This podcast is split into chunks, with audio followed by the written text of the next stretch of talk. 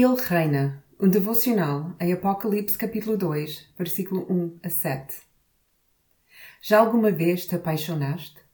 Lembras-te daquela sensação de aperto no teu estômago e da forma como o teu coração voava só de pensar na pessoa? Lembras-te de tentar descobrir qual era a comida que mais gostava, a sua cor favorita e o seu perfume preferido? Lembras-te de como eram divertidos os preparativos para se encontrarem juntos, comer, caminhar ou ver um filme juntos. Lembras-te das coisas malucas que fizeste simplesmente porque amavas essa pessoa. Talvez aquelas comidas que nunca pensaste que ias tentar. Talvez quando subiram uma montanha juntos, mesmo quando tinhas medo de alturas. Todos nós fizemos coisas por amor, algumas delas nobres muitas delas loucas. Com o tempo, o nosso amor tende a mudar.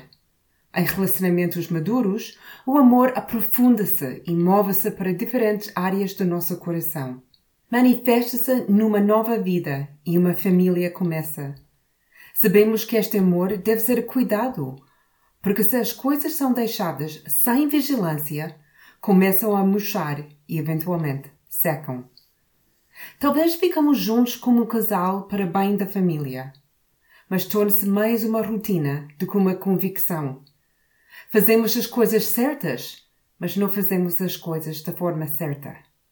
Abraçamos-nos, falamos das nossas finanças, certificamos-nos que as crianças estão bem, mas não temos zelo, nem temos paixão.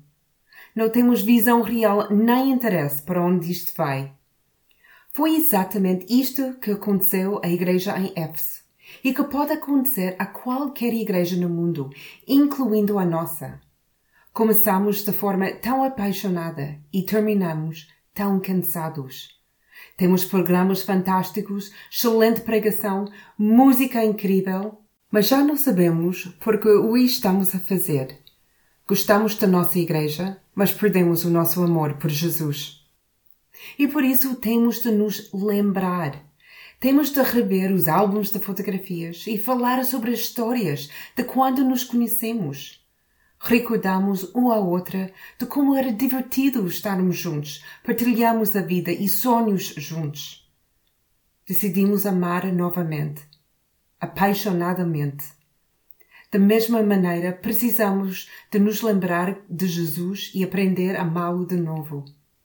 Quando temos paixão por Jesus e sabemos por que estamos a fazer o que estamos a fazer, podemos não só ficar de pé, mas superar qualquer coisa que esta mundo nos atire.